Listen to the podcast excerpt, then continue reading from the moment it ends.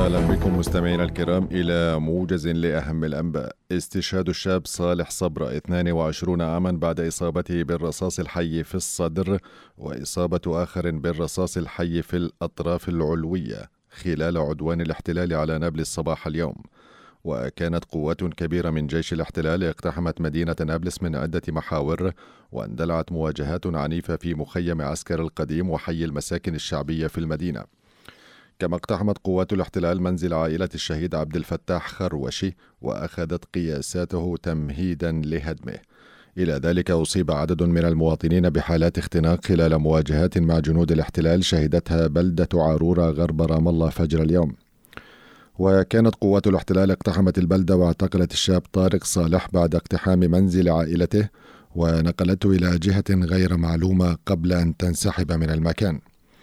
في الإطار ذاته داهم جيش الاحتلال منزل المواطن جهاد مهراج شحادي في مخيم طول كرم واعتقلت والده مهراج بعد الفشل باعتقاله.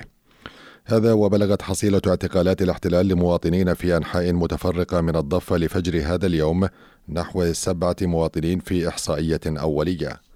في سياق متصل أصيب شابان بالرصاص المعدني المغلف بالمطاط وعشرات المواطنين بالاختناق خلال مواجهات مع قوات الاحتلال في بلدة بيت أمر شمال الخليل. هذا وتواصل قوات الاحتلال لليوم الثالث على التوالي إغلاق مداخل قرية المغير شمال شرق رام الله بالحواجز العسكرية.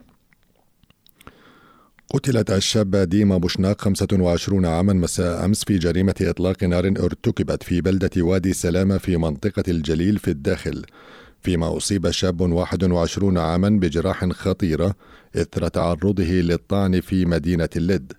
وأظهر توثيق للجريمة مطاردة الجاني للضحية التي كانت تستقل مركبة خاصة وحاولت الهروب عبر قيادة سيارتها إلى الخلف إلى أن اصطدمت بجدار أحد المنازل. وفي اللد تعرض شاب للطعن في الجزء العلوي من جسده ووصل إلى عيادة محلية وهو يعاني من إصابة خطيرة ونقل إلى المشفى لاستكمال العلاج. في السياق توفي شاب في مدينة خان يونس في قطاع غزة الليلة الماضية بعد أن قام بشنق نفسه بواسطة حبل داخل غرفة نومه في ساعة متأخرة من مساء أمس دون مزيد من التفاصيل. يوافق اليوم الاثنين مرور 75 سنة على ذكرى النكبة الفلسطينية التي يحييها الفلسطينيون في الخامس عشر من أيار من كل عام من كل عام بفعاليات مختلفة.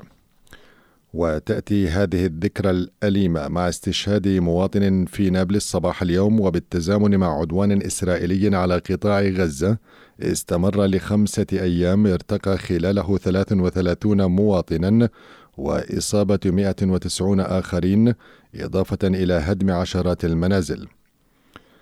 هذا وينظم مهرجان في رام الله ظهر اليوم لإحياء ذكرى النكبة إضافة إلى مسيرات ومهرجانات في المدن والمحافظات الأخرى.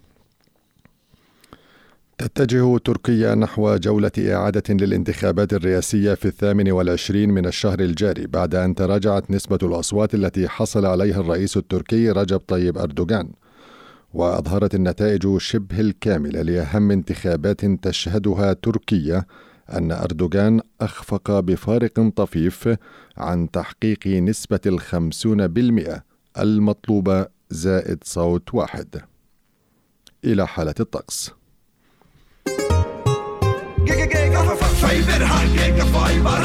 اكشنها سرعة أكبر. نتك من بلد الاختار جيجا فايبر. إنت فايبر إنت ربحان. هذا اليوم يطرأ ارتفاع ملموس على درجات الحرارة لتصبح أعلى من معدلها السنوي العام بحدود أربع درجات مئوية والرياح شمالية غربية إلى شمالية شرقية خفيفة.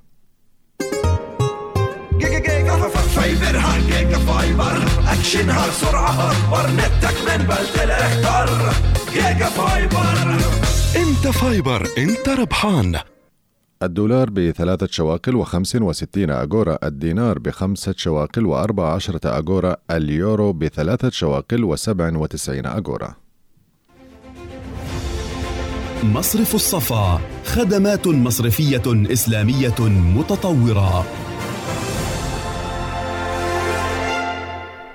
انتهى الموجز قرأه على حضراتكم مراد السبع وندعوكم للاستماع إلى نشراتنا الإخبارية على بودكاست أجيال عبر موقعنا الإلكتروني arn.ps إلى اللقاء.